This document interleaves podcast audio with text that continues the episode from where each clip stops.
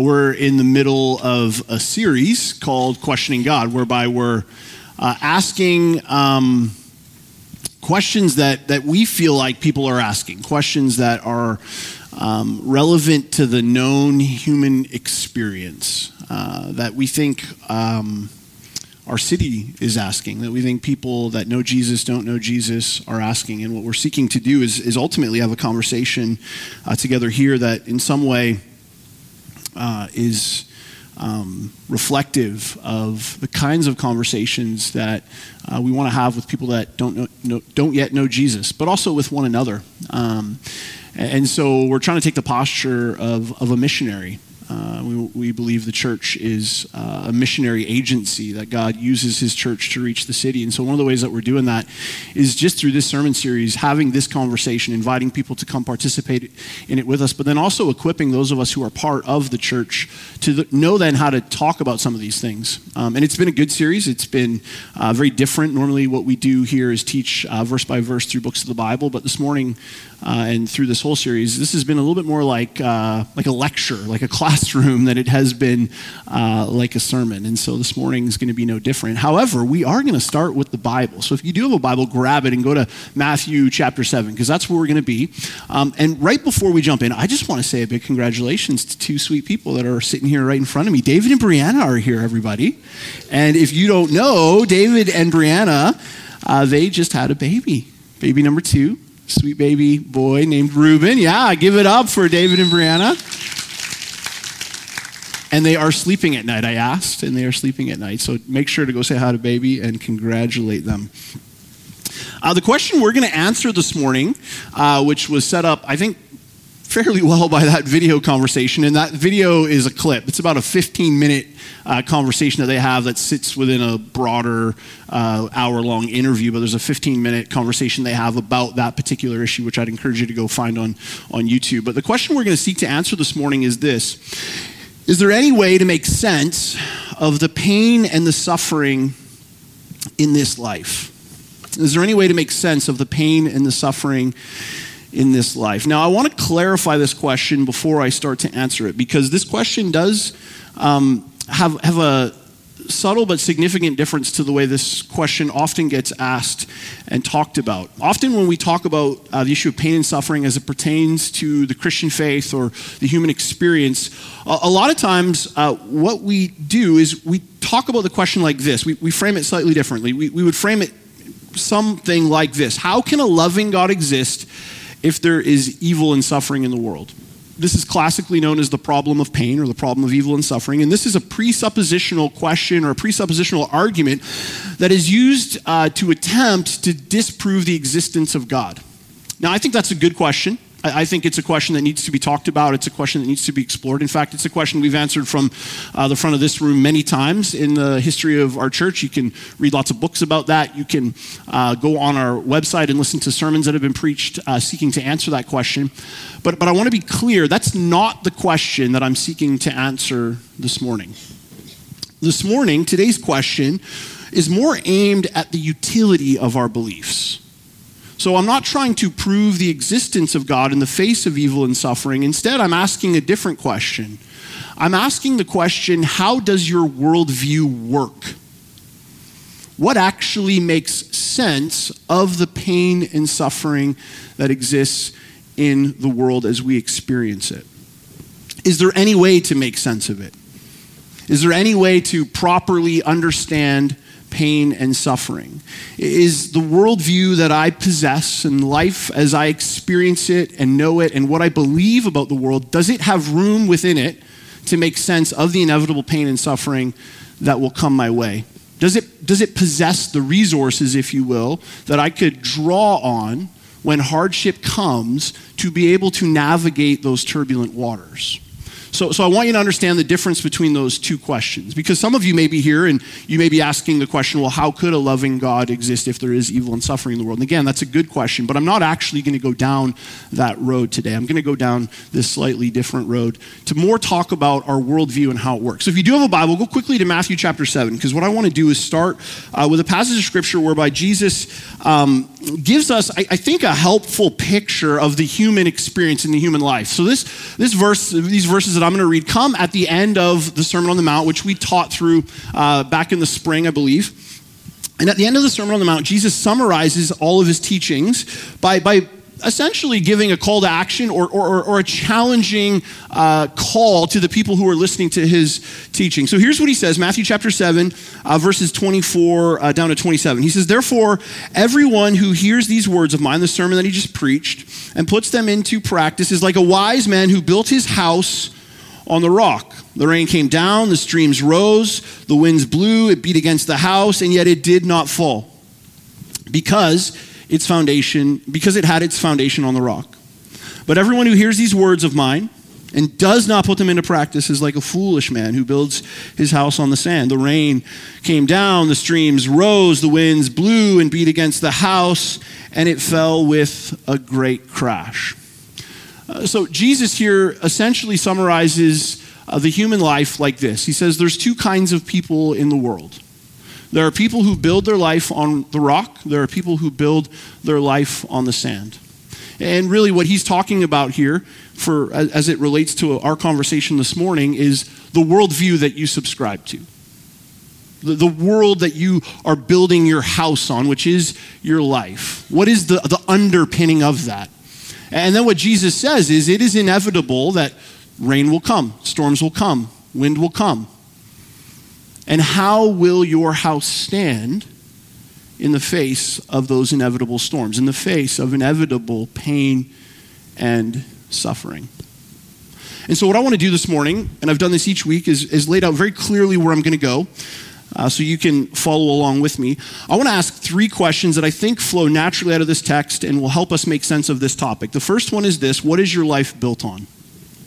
The second question is, how is that working in the face of pain and suffering? And then the third question is, what does the Christian story offer to those who are suffering? So, again, this is going to read and feel more like a lecture than it is like a sermon. Um, and so, again, as I've said every week, some of you are going to really appreciate this, and others uh, not so much but hang with me. So let's start with the first question What is your life built on? Uh, in his book, What Does It All Mean? Thomas Nagel, who's uh, a philosopher at uh, NYU, he wrote this. He said, I cannot help but wonder if the capital M meaning question comes from too great of a sense of our own importance. The grave is life's only goal. And perhaps it's ridiculous to go on taking ourselves too seriously. Nagel's point is that if you have the expectation that there ought to be meaning in life, meaning in this world, then it is inevitable that you will be disappointed and life will have a degree of absurdity to it.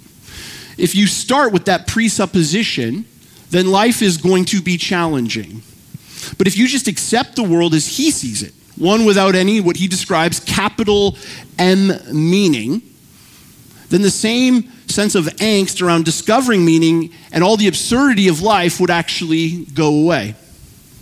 Now, while I certainly don't subscribe to Nagel's conclusions, I do believe that at the core of his assertion, he is indeed correct. Because at the core of what he's saying is that what you believe about the world matters. It deeply impacts how you experience the world. And this is actually Jesus' point in Matthew chapter 7 that there's two foundations, uh, and that the, the, there's a very important question that we must ask, and, and I would contend, I would argue that it's probably actually the most important question, and that is what is your life built on?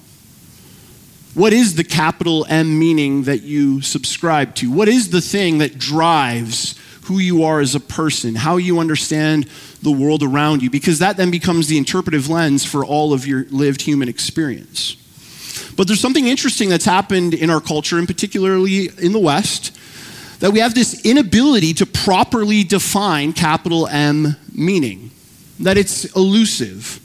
And to be frank, this is a recent phenomenon, something that is really unique to us as a, as a society over the last hundred or so years. If you go back and read through ancient literature and you read philosophers, you read thinkers, uh, the meaning question was talked about. The meaning question was explored. They, they certainly asked questions about how we discern and ascertain what our capital M meaning is, what life is all about, what the purpose of life is about. But here's the interesting thing there was never a lack of options, they always landed somewhere. Traditionally, meaning in the, in, in, the meta sense, in the sense of it, you know, an overarching meaning that defines reality for the human, has always been anchored to some sort of religion, some sort of systematic or institutional religion, to a belief in God. Oftentimes it was based in a community, even if you go to, to places where they don't have necessarily institutional religion and there's tribal religious experiences there's a sense from most people for most of human history, if not all of human history, up until this recent snapshot that is what we know as the modern era, that capital M meaning was actually something that could be attained. It was something that could be found. There was a place for it in our world. And regardless of what it was that was informing the way people live, there was something there that could satisfy the human craving to find meaning in life. And it wasn't until, as I've already said, just recently that we've started to hear thinkers and writers and philosoph- uh, philosophers, rather, acknowledge that there is a meaning shaped hole in the center of our culture. And really, as we've talked about this at great lengths, the, the meaning shaped hole that, that we experience in our culture is really just the chickens of postmodernism coming home to roost. It's the fruit of what we've been uh, espousing as a culture for some time. Now, again, I've talked about this a lot, so I don't want to go too far down this uh, rabbit trail this morning. But postmodernism is essentially the rejection of all absolutes, and with it comes uh, a deep skepticism and a rejection of any ability to be certain about anything. Again, go, to go back to Jesus' analogy, this would be the equivalent of building your house on the sand. And the ironic thing about this postmodern reality that we're living in, or at least the fruit of postmodernism, because now we're starting to see a massive shift away from postmodernism and a, a, rejection to postmodernism, is that the same system of thought that got us to this place, this place of, of uncertainty that has caused us to have the inability to discern and define what meaning actually is and what the human experience is actually all about, it lacks the resources to answer the questions that it's been asking. And so it's left this vacuum. We don't know what life is all about as a culture. We're not sure. We're, we're uncertain. So, what do we do? As a culture, what do we do? How, how has the meaning shaped hole in our culture been filled? Because we are insatiable creatures that long for meaning and purpose and identity. So we inevitably go searching for these things. And if there are no answers out there, what is our response? Well, philosophers have stated that we have become reliant on what they call created meanings. Created meanings. A created meaning is a meaning that is subjective and based primarily on the experience and feelings, and it's not anchored to any authority or truth claim. So, so in other words, we're all meaning machines. We crave it, uh, we must have it, lest we fall into a pit of despair. So, what do we do? What do we do? What are we going to do about this? We're going to create our own meaning. It may be based on our experience, it may be based on our perspective, it may be based on uh, where we grew up, what we've been exposed to. But the bottom line is we're going to create something. And the reality is, for many of us, we've probably not necessarily wrestled through uh, what the capital M meaning of our lives are, but yet we still subscribe to something just by osmosis, by, by a function of living in a particular cultural moment, being exposed to a number of cultural influences. Our worldview is being formed and defined for us, not by us. This is what we talked about a, a, number of weeks ago, where we talked about absorbed beliefs, that we're all like belief sponges, and, and our experience starts to get kind of built, and, and or sorry, our experience and our, and, our, and our history and our culture, it starts to fill up our sponges, and that forms what we believe. That a lot of times we haven't actually come to these conclusions on our own, but rather we've arrived there by accident because we're just being filled up all the time uh, with stuff that has now un- helped us understand what we believe, even though we don't really understand what we believe. Well, well, this is exactly how we've come to the conclusion about the capital M meaning of our lives as a culture. We, just sort of find ourselves here, not really having thought through it. Now, let me hit pause here for just a second, because some of you might be thinking, uh, okay, what on earth are you talking about here, Sinasol? I thought this was about pain and suffering. You started with a really cutesy clip, got us all emotional, and now you're boring us with the philosophy of meta meanings. Well, remember the question. Remember the question we're asking Is there any way to make sense of the pain and suffering in life? Is there any way to make sense of the pain and suffering in life? How you make sense of anything is completely predicated on your interpretive lens. It's completely predicated on the capital M meaning that you subscribe to. Again, to go back to Jesus' analogy, it's completely predicated on the foundation of which you are building your house on. But the reality is, in this cultural moment, for many of us, we haven't thought about that. We're just living, we're just going through the motions. And we don't actually know why we exist. We don't actually know why we're here. There isn't a grand story that is pointing us in a particular direction. We're just living. So I want to ask the second question, which is this How's that working? How is it working? In this cultural moment, how is it working? Again, Jesus says in Matthew chapter 7, you're going to build your house on something. You're going to have a worldview. You're going to have an interpretive lens by which you build your life. And what is certain, and I cannot imagine anybody would contest this, is that storms will come. Hardship will come. Pain will come. There's a reason that when we watched that clip that we watched in the introduction is it resonated with all of us because we all can understand on some level the hardship that life inevitably will bring. So, so let's talk on a meta level for just a moment. How is our Western society doing when it comes to making sense of pain and suffering? Tim Keller says this in his book, Making Sense of God, which, just to be clear, I've leaned quite heavily on in this series. And let me just say this about Keller before I read this quote. He is one of the most winsome and charitable individuals that I have ever read. And here I would say this is one of the most scathing critiques I've ever heard him make about anything. Here's what he says Western secular culture is perhaps the worst in history at helping its members face suffering. For secular culture, the meaning of life is essentially boiled down to be free and choose what makes you happy. Suffering can only come against and ultimately destroy that meaning. What would cause Keller, and he's not the only one, he's not alone in this camp, to have such a scathing critique on the Western culture's ability to make sense of pain and suffering. It's simple. He's walking out the Western worldview to its logical conclusion. He's just taking it where it goes naturally.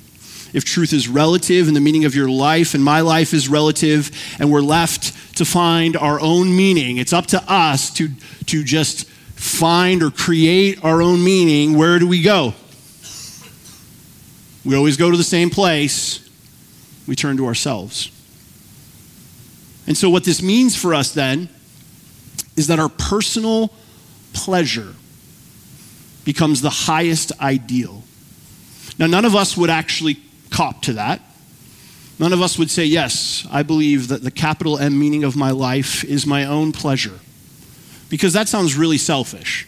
And the reason none of us would want to cop to that is because then we would look silly. And the reason we don't want to look silly is because our highest uh, cultural ideal is that we would be, uh, you know, we would experience pleasure. And if people think that we're silly, then we're not experiencing pleasure. So you can see where I'm going with this.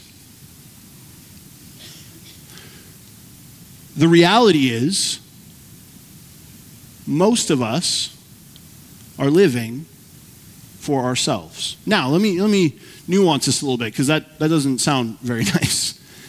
to, to be fair, it may be channeled through a noble means. It may be channeled through your family or your spouse or your children or maybe even your church. It may be channeled through a charitable cause or a political ideal. But the bottom line is this we are all meaning machines, and we inevitably attach ourselves to something that will provide meaning. And the net result is this that our lives must go well in order for that meaning to be realized. So here's the kicker coming back to the question how do we make sense of the pain and suffering in this life when the inevitable pain and suffering comes? We don't have the resources to deal with it. We have no ability to fit it into our worldview, into our framework, into our lives. And here's what happens it crushes you, it destroys you. Now, now let me just be clear, because I want to be not just clear, but careful. What I'm not saying is that if you have the right worldview, you will robotically walk through pain, suffering, and hardship and not experience real, raw emotions as a result of that. It's not what I'm saying. But what I'm saying is if you do not have the right worldview, if you do not have a worldview that possesses the resources to make sense of the inevitable hardship, the inevitable pain and suffering that you have in your life, it won't just be sad, it will end you, it will ruin you.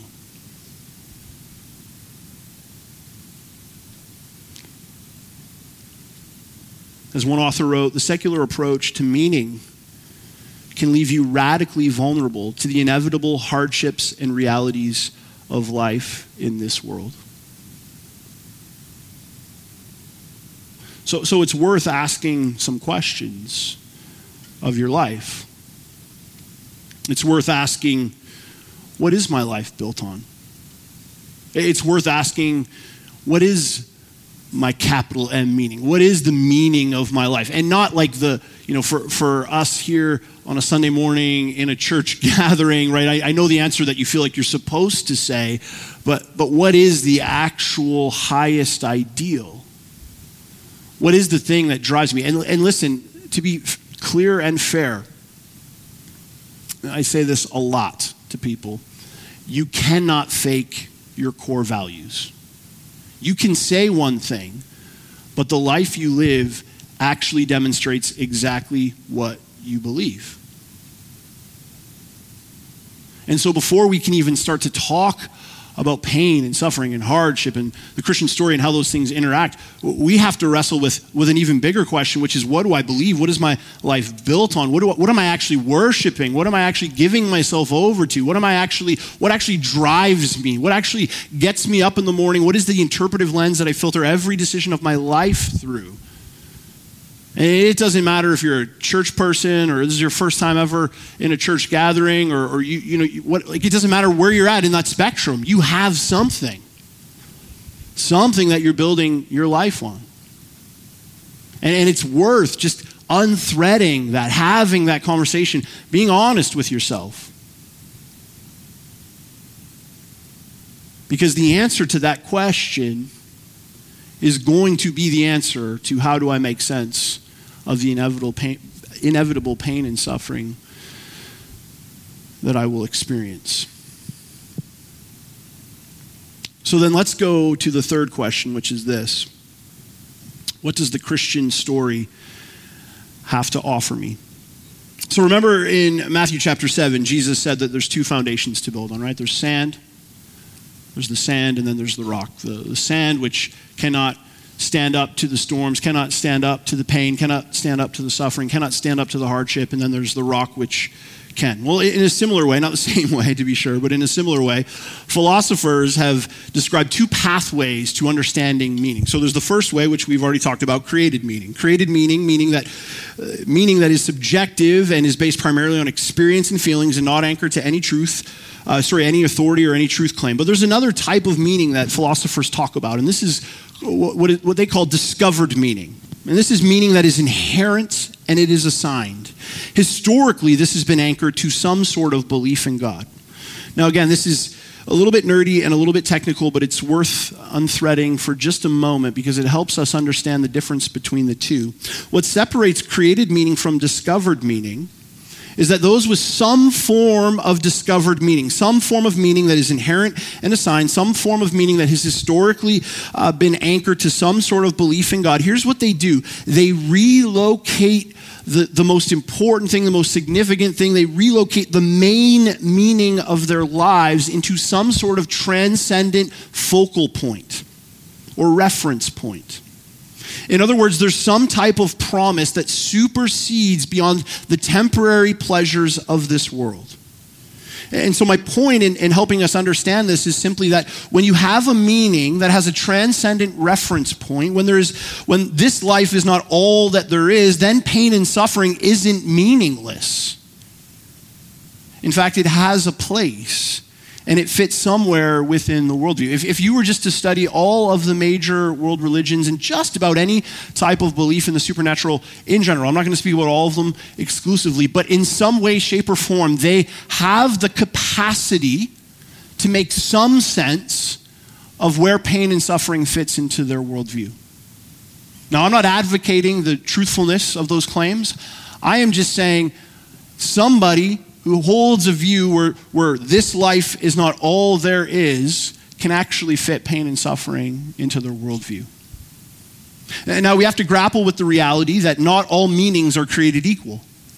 In other words, even if they are discovered meanings, not all foundations that we build on can provide the same resources to sustain us through the inevitable pain and suffering.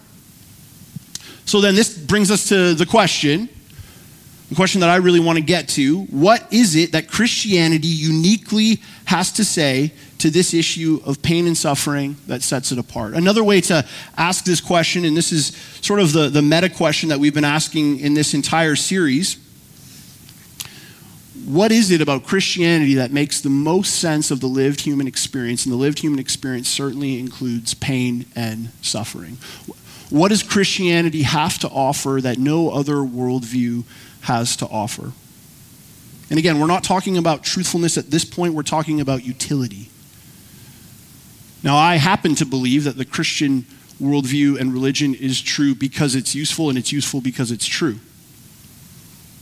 But I'm not making a case for the truthfulness of Christianity. I'm making a case for its utility here and how it makes the most sense of the experience that you live, and it is the most helpful for those who are going through pain and suffering. So, so I want to give us three unique ways that the Christian story makes sense of pain. The first one is this the Christian story acknowledges that pain has a purpose. The Christian story acknowledges that pain has a purpose. In Ecclesiastes chapter 7, verse 2, uh, Solomon, who wrote Ecclesiastes, he says this He says, It is better to go to a house of mourning than to go to a house of feasting. In other words, it's better to go to a funeral than it is to go to a party.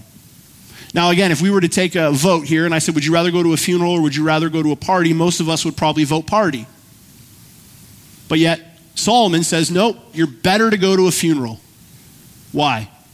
Because when you go to a funeral, something happens. When you go to a party, everything's great, you're laughing, you have a good time, you dance with your friends, you go home, you sleep off whatever you went through the, you know, that night, and you wake up and, and you're on with your life.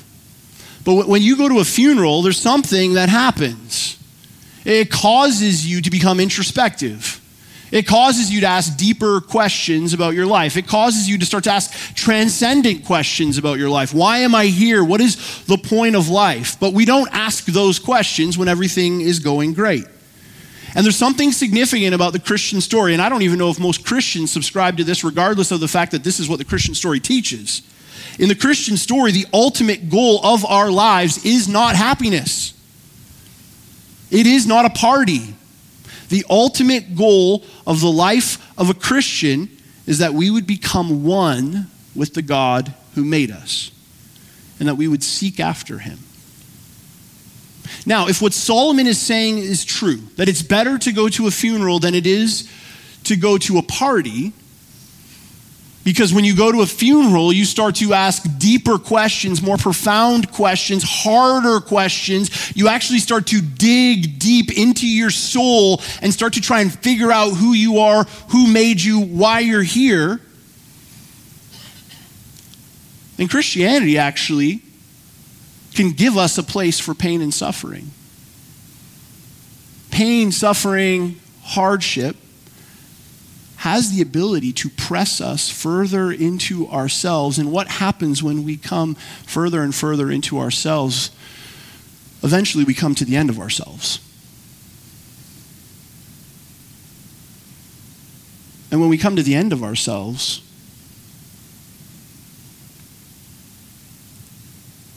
if we're humble, if we're wise,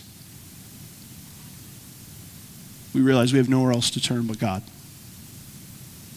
As C.S. Lewis says in The Problem of Pain,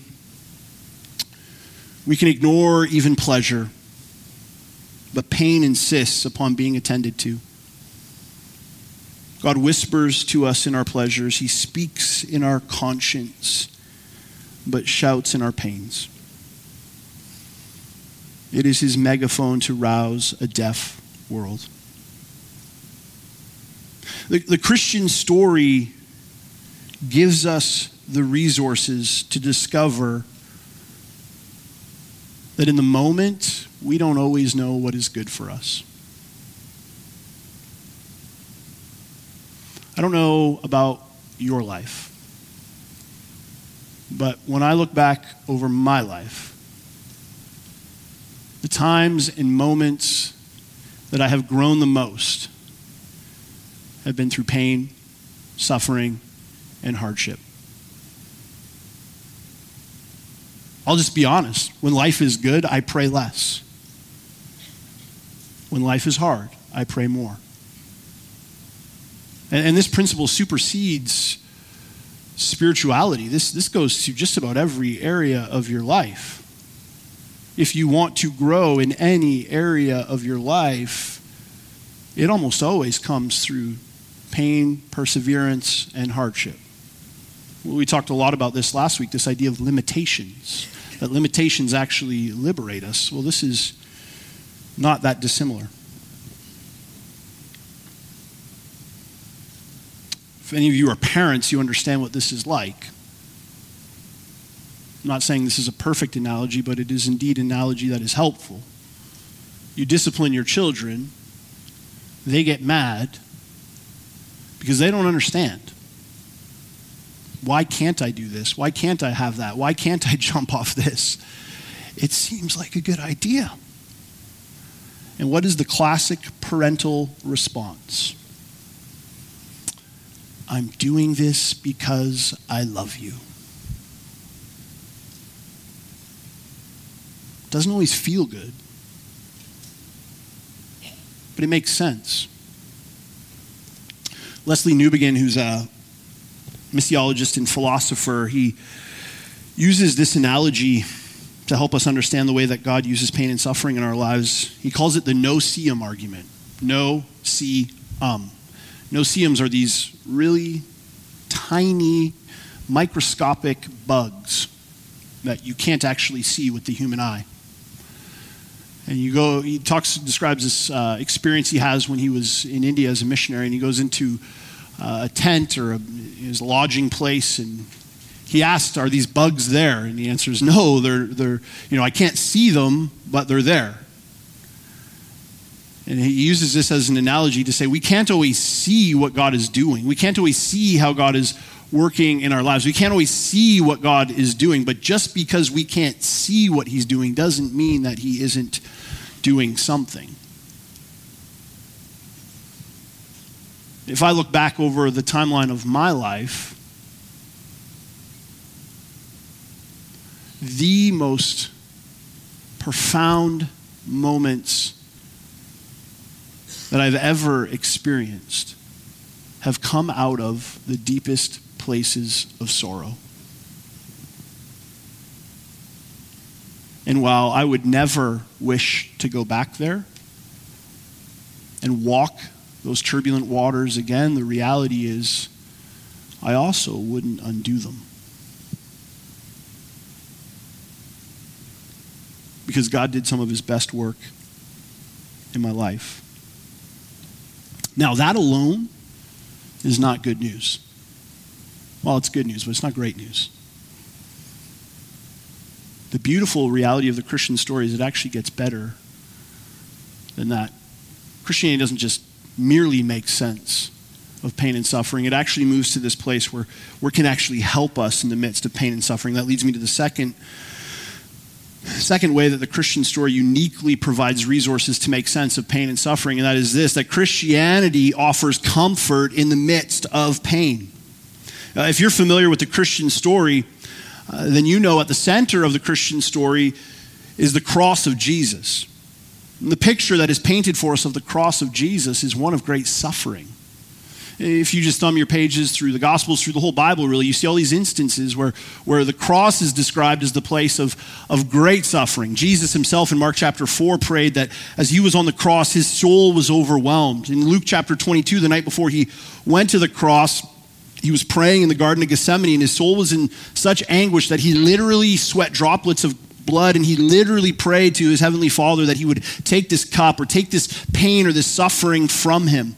In Isaiah 53, uh, describing the, you know, foretelling the, the death of Jesus and describing the death of Jesus, says this For his form was marred or broken beyond any human likeness and in Matthew chapter 27, as Jesus is hanging on the cross, as he's about to breathe his last breath, he cries out, My God, my God, why have you forsaken me? And in Jesus, we get this, this picture of a God who suffers. And here's, here's why this is beautiful for us. Because God is not abstract. He's, he's not indifferent. He's not far away. He's, he's not, you know, like a dis, uh, an absentee landlord. But rather, he enters into the human experience and fully embraces pain. He knows what it is like to suffer. Jesus suffered physically, he suffered emotionally, he suffered psychologically. Jesus experienced persecution, he experienced betrayal. Uh, on the cross, there's this dynamic that exists within the Trinity whereby, as Jesus is on the cross, as he's breathing his last breath, he actually experiences the, the Father turning his face away from the Son and, and God in a very real way, in, in, in a very like real way. Like he actually felt what it was like to be abandoned in that moment by his Father. But not only that, his Heavenly Father looks down the Father looks down on the Son on the cross and he knows what it's like to lose a son. God experiences pain because he felt it.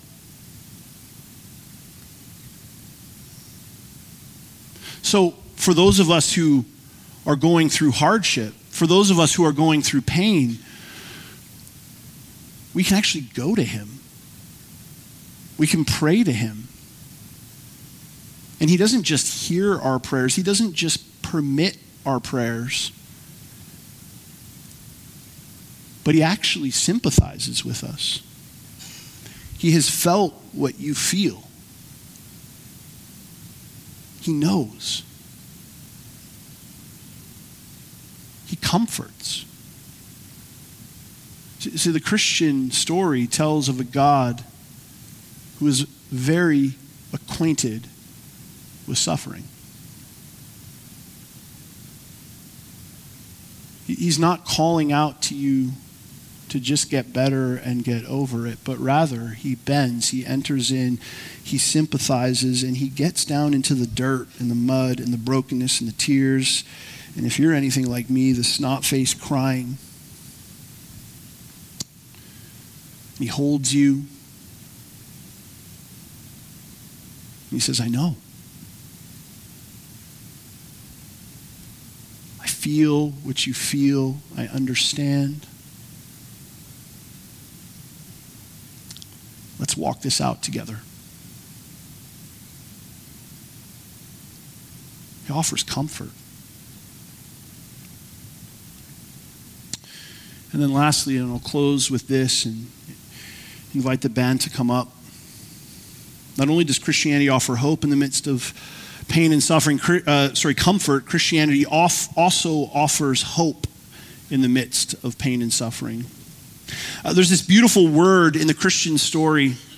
It's probably the main theme, I would contend.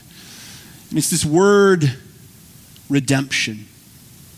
It's this picture, this idea that God will one day make everything wrong right. That his plan for the world is to restore everything to the way that it ought to be.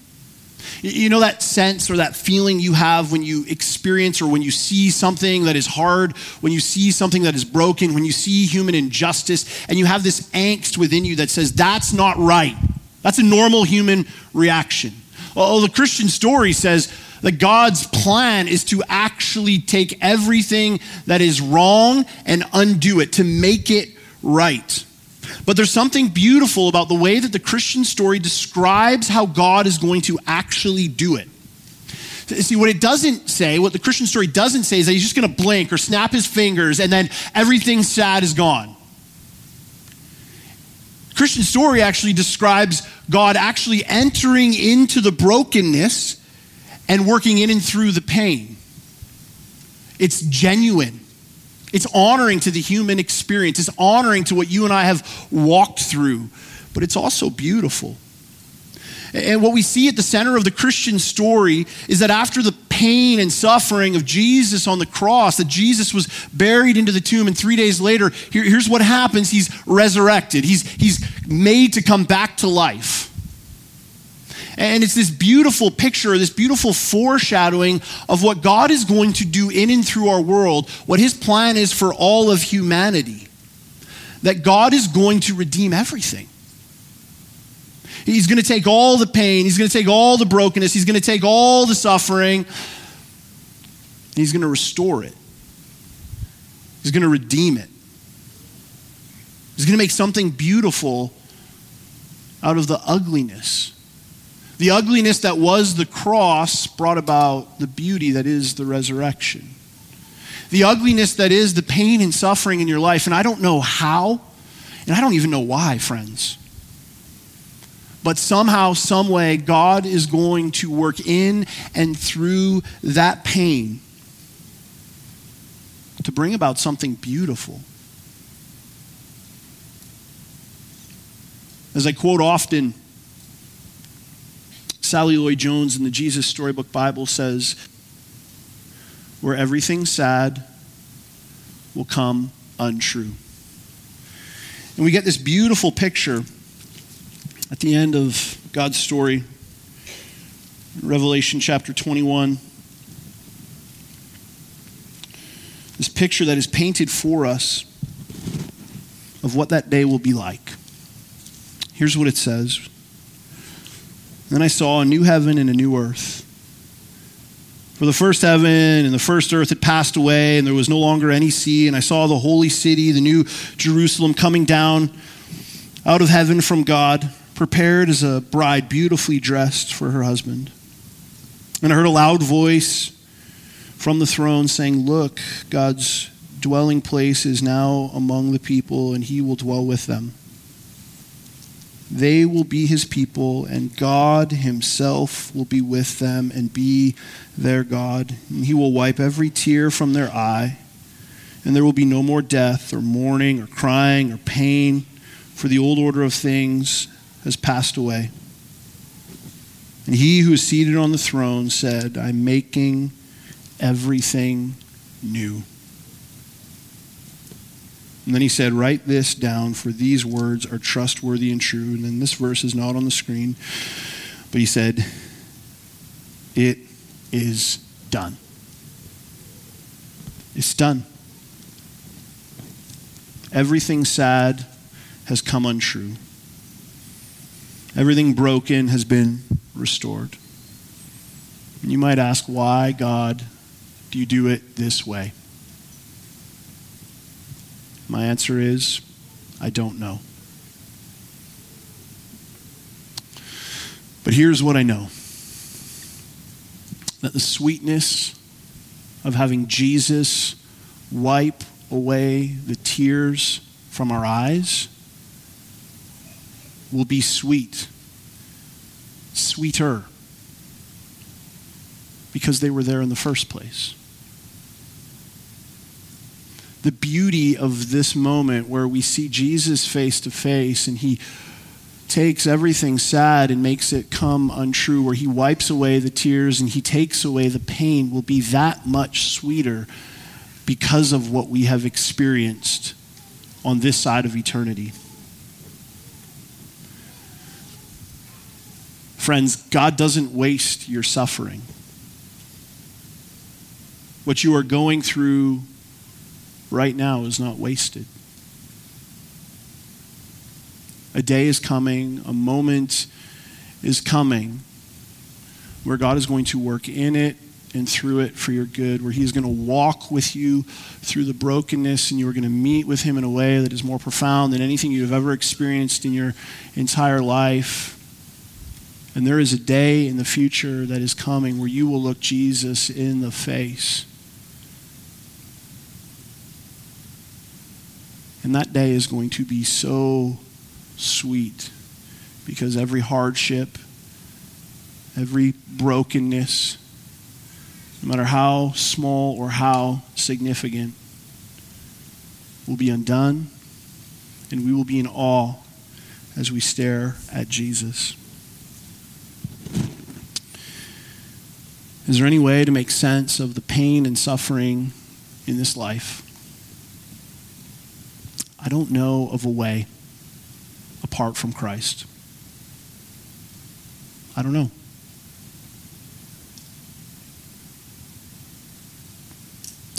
I honestly don't know. Let's pray. Lord Jesus,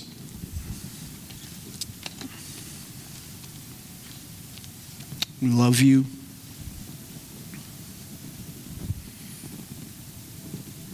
We need you. There are many in this room who are going through the deepest waters that they have ever walked.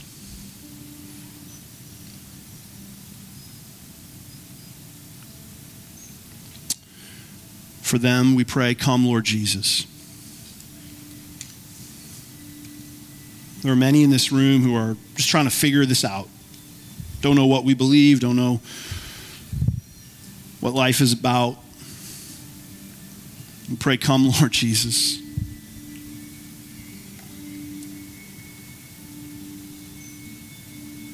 Lord, would you meet us in this place right now where we are at? Pray in Jesus' name. Amen.